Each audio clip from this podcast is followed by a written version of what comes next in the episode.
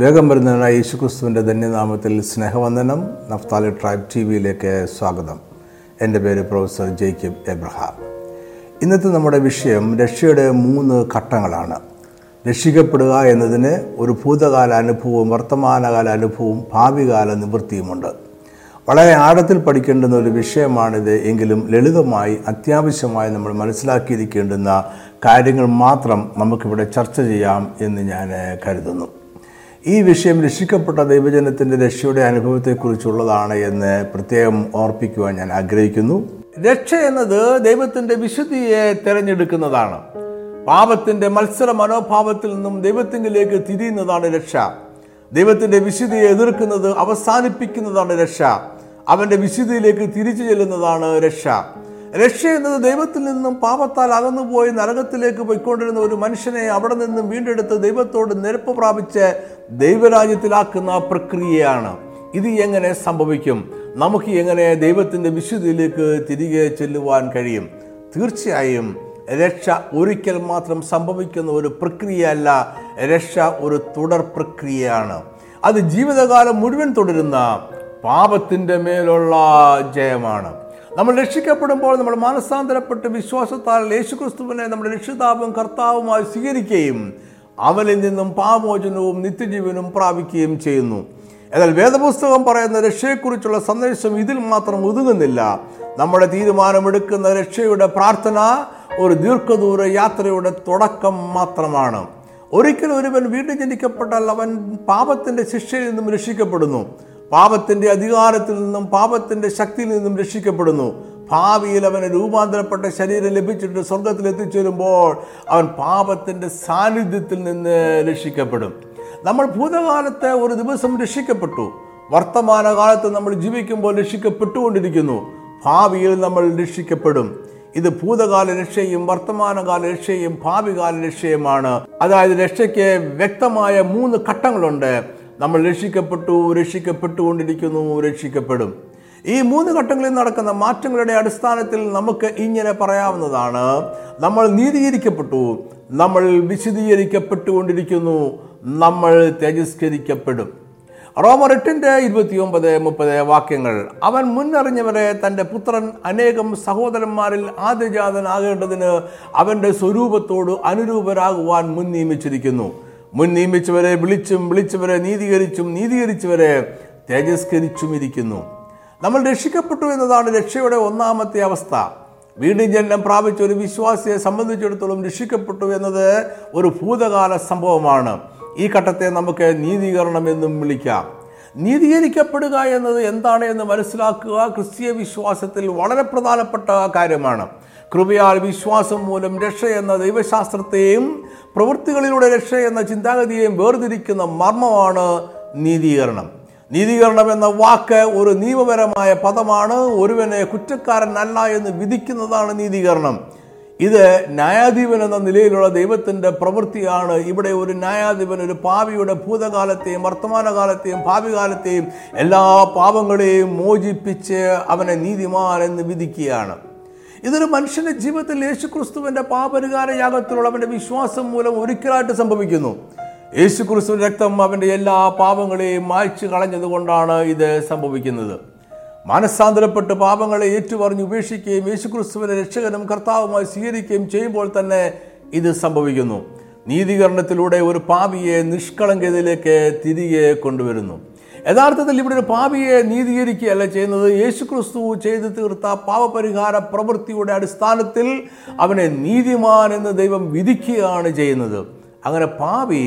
യേശു ക്രിസ്തുവിൻ്റെ നീതിയെ ധരിക്കുന്നു രണ്ടു കൂടുതൽ അഞ്ചിൻ്റെ ഒന്ന് പാപമറിയാത്തവനെ നാം അവനിൽ ദൈവത്തിൻ്റെ നീതിയാകേണ്ടതിന് അവൻ നമുക്ക് വേണ്ടി പാപം ആക്കി അതിനാൽ മനസ്സാന്തരപ്പെട്ട ഒരുവനെ ദൈവം യേശുക്രിസ്തുവിൻ്റെ നീതിയിൽ കാണുകയാണ് ഒരു പാപി കൃപയാൽ യേശുക്രിസ്തുവിൻ്റെ പാപപരിഹാര പ്രവൃത്തിയിലുള്ള വിശ്വാസം മൂലം നീതീകരിക്കപ്പെടുന്നു അവൻ്റെ സ്വന്തം പ്രവൃത്തികൾ ഇതിന് കാരണമാകുന്നില്ല യേശുക്രിസ്തുവിൻ്റെ മരണത്താൽ ഒരു പാപിക്കെതിരെ ഉണ്ടായിരുന്ന ദൈവത്തിൻ്റെ കോപം അവൻ നീക്കിക്കളഞ്ഞു ഇതിനെക്കുറിച്ച് നമ്മൾ റോമർ അഞ്ചിൻ്റെ ഒന്നിൽ വായിക്കുന്നു വിശ്വാസത്താൽ നീതീകരിക്കപ്പെട്ടിട്ട് നമ്മുടെ കർത്താവായ യേശുക്രിസ്തു മൂലം നമുക്ക് ദൈവത്തോട് സമാധാനം ഉണ്ട് രക്ഷയുടെ രണ്ടാമത്തെ ഘട്ടം രക്ഷിക്കപ്പെട്ടുകൊണ്ടിരിക്കുന്നു എന്നതാണ്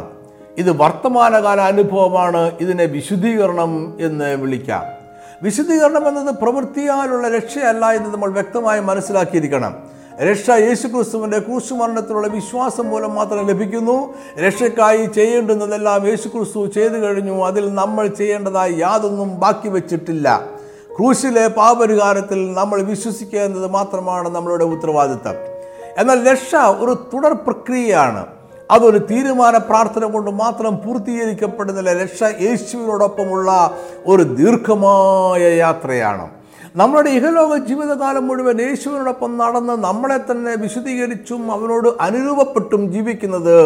രക്ഷയുടെ ഒഴിവാക്കാനാവാത്ത ഭാഗമാണ്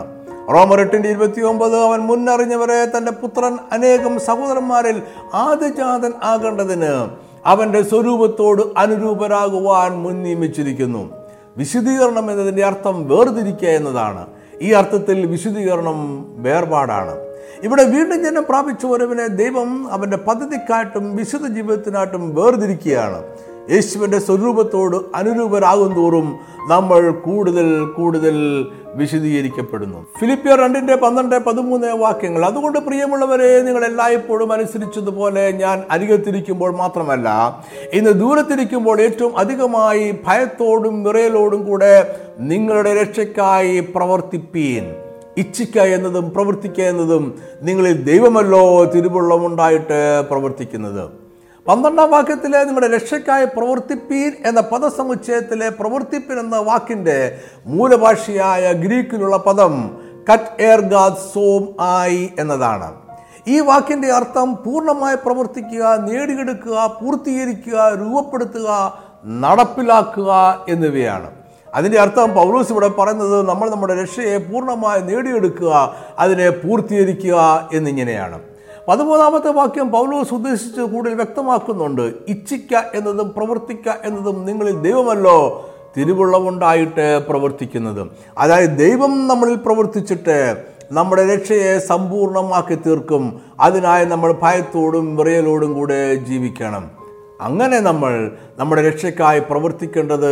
എന്തുകൊണ്ട് ആണ് കാരണം ലളിതമാണ്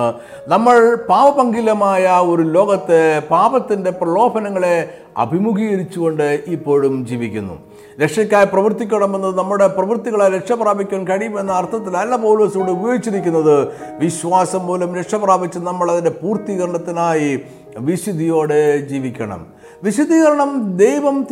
ഉണ്ടായിട്ട് നമ്മളെ പൂർത്തീകരിച്ചു തരും എന്നാൽ നമ്മൾ ഏറ്റവും അധികമായി ഭയത്തോടും വിറയലോടും കൂടെ ദൈവത്തോട് ചേർന്ന് നിൽക്കേണ്ടതാണ് ഈ സത്യം മനസ്സിലാക്കിയതിനാലാണ് പൗലോസ് ഇപ്രകാരം പറഞ്ഞത് ഫിലിപ്പിയർ മൂന്നിൻ്റെ പതിമൂന്ന് പതിനാല് വാക്യങ്ങൾ സഹോദരന്മാരെ ഞാൻ പിടിച്ചിരിക്കുന്നു എന്ന് നിരൂപിക്കുന്നില്ല ഒന്ന് ഞാൻ ചെയ്യുന്നു പിമ്പിലുള്ളത് മറന്നും മുമ്പിലുള്ളത് ആഞ്ഞും കൊണ്ട് ക്രിസ്തു യേശുവിൽ ദൈവത്തിൻ്റെ പരമവിളിയുടെ വിരുദ്ധനായ ലാക്കിലേക്ക് ഓടുന്നു നമ്മൾ ക്രിസ്തുവിലുള്ളവർ ആയിരിക്കുന്നതിനാൽ വിശുദ്ധീകരണം നമ്മുടെ ലക്ഷ്യമാണ് അത് പൊടുന്നനവേ ഒറ്റ നിമിഷത്തിൽ ലഭിക്കുന്നതല്ല വിശുദ്ധീകരണം ഒരു വിശ്വാസി ഈ ലോകത്തിൽ നിന്ന് മാറ്റപ്പെടുന്നത് വരെ തുടരുന്ന ഒരു പ്രക്രിയയാണ് ആത്മീയ ശിശു എന്നതിൽ നിന്നും പക്വതയിലേക്കുള്ള ഒരു വിശ്വാസിയുടെ വളർച്ചയാണ് വിശുദ്ധീകരണം ഈ കാലയളവിൽ അവൻ ദൈവജനം പഠിക്കുകയും ദൈവത്തിൻ്റെ ഹിതപ്രകാരം ജീവിക്കുവാനുള്ള ശരിയായ തെരഞ്ഞെടുപ്പ് നടത്തുകയും ചെയ്യുന്നു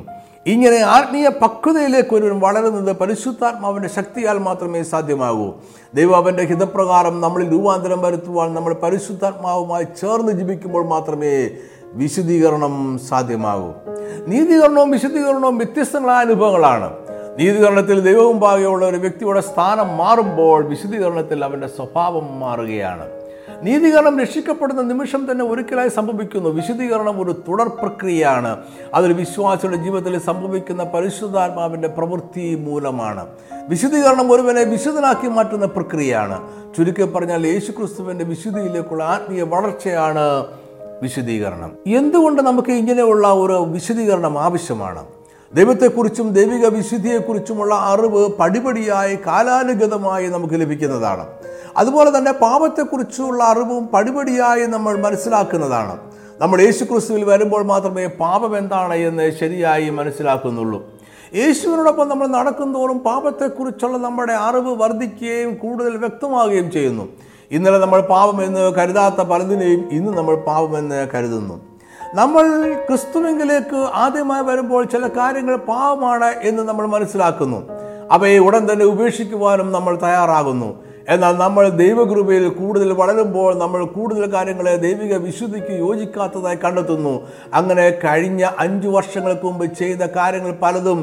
ഇന്ന് നമ്മൾ ചെയ്യുകയില്ല ഇന്ന് നമ്മൾ ചെയ്യുന്ന പല കാര്യങ്ങളും ഇനി ഒരു അഞ്ച് വർഷങ്ങൾ കഴിഞ്ഞാൽ നമ്മൾ ചെയ്യുകയില്ല ഇതാണ് വിശുദ്ധീകരണത്തിൻ്റെ തുടർ പ്രക്രിയ ഇതിനെക്കുറിച്ചാണ് പൗലോസ് ഏറ്റവും അധികമായി ഭയത്തോടും വിറയലോടും കൂടെ നിങ്ങളെ രക്ഷയ്ക്കായി പ്രവർത്തിപ്പീൻ എന്ന് പറഞ്ഞത് ഇത് രക്ഷയുടെ വർത്തമാനകാല അനുഭവമായി രക്ഷിക്കപ്പെട്ടുകൊണ്ടിരിക്കുന്നു എന്ന ഘട്ടമാണ് പൗലോസ് രക്ഷിക്കപ്പെട്ടിട്ട് പതിനെട്ട് വർഷങ്ങൾ കഴിഞ്ഞപ്പോൾ ഒന്ന് ഒരു അഞ്ചിൻ്റെ ഒമ്പതിൽ അദ്ദേഹം ഇങ്ങനെ എഴുതി ഞാൻ അപ്പോസലന്മാരിൽ ഏറ്റവും ചെറിയവനല്ലോ ദൈവസഭയെ ഉപദ്രവിച്ചതിനാൽ അപ്പോസൽ എന്ന പേരിന് യോഗ്യനുമല്ല ഇത് എഴുതിയതിനും അഞ്ചോ ആറോ വർഷങ്ങൾക്ക് ശേഷം അദ്ദേഹം എഫ് എസ് സിയർ മൂന്നിൻ്റെ എട്ടിൽ വീണ്ടും പറഞ്ഞു സകല വിശുദ്ധന്മാരിലും ഏറ്റവും ചെറിയവനായ എനിക്ക് ജാതികളോട് ക്രിസ്തുവിൻ്റെ അപ്രമേയ ധനത്തെക്കുറിച്ച് പ്രസംഗിപ്പാനും ഈ കൃപ നൽകിയിരിക്കുന്നു ഇതിനുശേഷം ഒന്നോ രണ്ടോ വർഷങ്ങൾ കഴിഞ്ഞ് ഒന്ന് തിമ്മത്തിയോ സ്വന്തൻ്റെ പതിനഞ്ചിലധികം വീണ്ടും ഇങ്ങനെ എഴുതി ക്രിസ്തു യേശു പാവികളെ രക്ഷിപ്പാൻ ലോകത്തിൽ വന്നു എന്നുള്ളത് വിശ്വാസ്യവും എല്ലാവരും അംഗീകരിപ്പാൻ യോഗ്യവുമായ വചനം തന്നെ ആ പാപികളിൽ ഞാൻ ഒന്നാമൻ എന്തുകൊണ്ടാണ് രക്ഷിക്കപ്പെട്ടതിനും അനേക വർഷങ്ങൾക്ക് ശേഷവും തൻ്റെ അയോഗ്യതകളെക്കുറിച്ച് പൗലോസ് ആവർത്തിച്ചു പറഞ്ഞുകൊണ്ടിരുന്നത് രക്ഷിക്കപ്പെട്ട ശേഷം അദ്ദേഹം പിന്മാറിപ്പോയോ ഒരിക്കലും ഇല്ല എന്നാൽ ക്രിസ്തുവിനോട് കൂടെ നടക്കുവാൻ തുടങ്ങിയപ്പോൾ വിശുദ്ധീകരണത്തിൻ്റെ ആവശ്യകത എത്ര അധികമാണ് എന്ന് അദ്ദേഹം തിരിച്ചറിഞ്ഞു പൗലോസ് ഒരിക്കലും തൻ്റെ ഇഹലോക ജീവിതത്തിൽ വെച്ച് പൂർണ്ണമായ വിശുദ്ധീകരണം പ്രാപിച്ചതായി അവകാശപ്പെടുന്നതുമില്ല പിമ്പിലുള്ളത് മറന്നും മുമ്പിലുള്ളതും ആഞ്ഞും കൊണ്ട് ക്രിസ്തുവേശുവിൽ ദൈവത്തിൻ്റെ പരമവിളിയുടെ ബിരുദനായി ലാക്കിലേക്ക് ഓടുന്നു എന്നേ ഉള്ളൂ രക്ഷയുടെ മൂന്നാമത്തെ ഘട്ടം നമ്മൾ രക്ഷിക്കപ്പെടും എന്നതാണ് ഭാവിയിൽ സംഭവിക്കേണ്ടതാണ് ഇത് ഇത് നമ്മുടെ തേജസ്കരണം ആണ് ഒരു മനുഷ്യൻ്റെ രക്ഷയുടെ അനുഭവത്തിലെ അവസാന ഘട്ടമാണ് തേജസ്കരണം ഒരു മനുഷ്യനെ സമ്പൂർണനാക്കുന്ന പ്രക്രിയയാണ് തേജസ്കരണം ഇതും ഒരിക്കലായി നടക്കുന്ന ഒരു സംഭവം ആണ് മരണത്തിലൂടെയോ ജീവനോടെ എടുക്കപ്പെടുന്നതിലൂടെയോ നമ്മുടെ കർത്താവായ യേശുക്രിസ്തുവിനോടൊപ്പം നമ്മൾ ചേരുന്ന അവസരത്തിൽ ഇത് സംഭവിക്കുന്നു തേജസ്കരിക്കപ്പെടുന്നത് വരെ നമ്മൾ പാപരഹിതമായ സമ്പൂർണ്ണതയിൽ എത്തുകയില്ല നമ്മൾ തേജസ്കരിക്കപ്പെടുമ്പോൾ പാപത്തിൻ്റെ പ്രകൃതി വിട്ടുപോകുകയും നമുക്ക് തേജസ്കരിക്കപ്പെട്ട ഒരു ശരീരം ലഭിക്കുകയും ചെയ്യും ഫിലിപ്പിയർ മൂന്നിൻ്റെ ഇരുപത് ഇരുപത്തൊന്ന് വാക്യങ്ങൾ നമ്മുടെ പൗരത്വമോ സ്വർഗത്തിലാകുന്നു അവിടെ നിന്നും കർത്താവായ യേശു ക്രിസ്തു രക്ഷിതാവായി വരും എന്ന് നാം കാത്തിരിക്കുന്നു അവൻ സകലവും തനിക്ക് കീഴ്പ്പെടുത്തുവാൻ കഴിയുന്ന തൻ്റെ വ്യാപാര ശക്തി കൊണ്ട്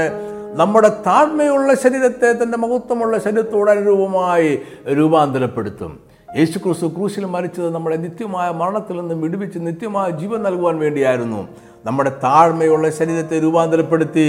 എന്നേക്കും അവനോടുകൂടി ജീവിക്കേണ്ടത് നമ്മളെ കൊള്ളുവാൻ അവൻ വീണ്ടും വരും ഞാൻ ഈ പഠനം ഇവിടെ ചുരുക്കട്ടെ രക്ഷ എന്നത് ഒരിക്കലായി സംഭവിക്കുന്ന ഒരു പ്രക്രിയയല്ല അത് യേശുവിനെ സ്വീകരിച്ചുകൊണ്ട് നമ്മൾ പറഞ്ഞ ആദ്യത്തെ പ്രാർത്ഥന മുതൽ ആരംഭിച്ച ഒരു സുദീർഘമായ യാത്രയാണ് നമ്മൾ ഈ ഭൂമിയിൽ ജീവിക്കുമ്പോൾ നമ്മുടെ രക്ഷയെ നേടിയെടുക്കേണ്ടതും ഉണ്ട് നമ്മുടെ രക്ഷ നമുക്ക് ഭാവിയിൽ തേജസ്കരിക്കപ്പെട്ട ശരീരം ലഭിക്കുമ്പോൾ മാത്രമേ പൂർണ്ണമാകുന്നുള്ളൂ അന്ന് നമ്മുടെ പാപത്തിൻ്റെ പ്രകൃതി എടുത്തു മാറ്റപ്പെടും അതിനാൽ നമ്മുടെ വർത്തമാനകാലത്ത് യേശുവിനോടൊപ്പം നടന്ന് നമ്മളെ തന്നെ വിശദീകരിക്കേണ്ടതുണ്ട് ദൈവം നമ്മളിൽ പ്രവർത്തിക്കുവാൻ നമ്മൾ അനുവദിച്ചു കൊടുക്കണം നമ്മുടെ ഇഹലോക ജീവിതം ദൈവത്തിൻ്റെ മഹത്വത്തിനായി തീരണം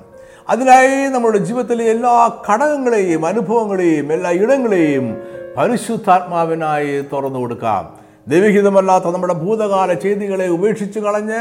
പിമ്പിലുള്ളത് മറന്ന് മുമ്പിലുള്ളത് ആഞ്ഞും കൊണ്ട് ക്രിസ്തു യേശുവിൽ ദൈവത്തിൻ്റെ പരമവിളിയുടെ ബിരുദനായി ലാക്കിലേക്ക് ഓടുന്നവരായി ജീവിക്കാം നമ്മൾ എങ്ങനെ ജീവിക്കണമെന്ന് യേശു ക്രിസ്തു ആഗ്രഹിക്കുന്നു അങ്ങനെ ജീവിക്കുവാൻ നമുക്ക് കഴിയും അതിനായി നിരന്തരം പരിശുദ്ധാത്മാവിൻ്റെ വാക്കുകൾക്ക് ശ്രദ്ധയോടെ ആയിരിക്കാം നമ്മുടെ ജഡത്തിൻ്റെ ശക്തിയിലല്ല പരിശുദ്ധാത്മാവിൻ്റെ ശക്തിയിലാണ് നമ്മൾ ആശ്രയിക്കുന്നത് ഈ പഠനം ഇവിടെ അവസാനിപ്പിക്കട്ടെ എല്ലാ മാസവും ഒന്നാമത്തെയും മൂന്നാമത്തെയും ശനിയാഴ്ച വൈകിട്ട് അഞ്ചു മണിക്ക് പവർ മിഷൻ ടി വിയിൽ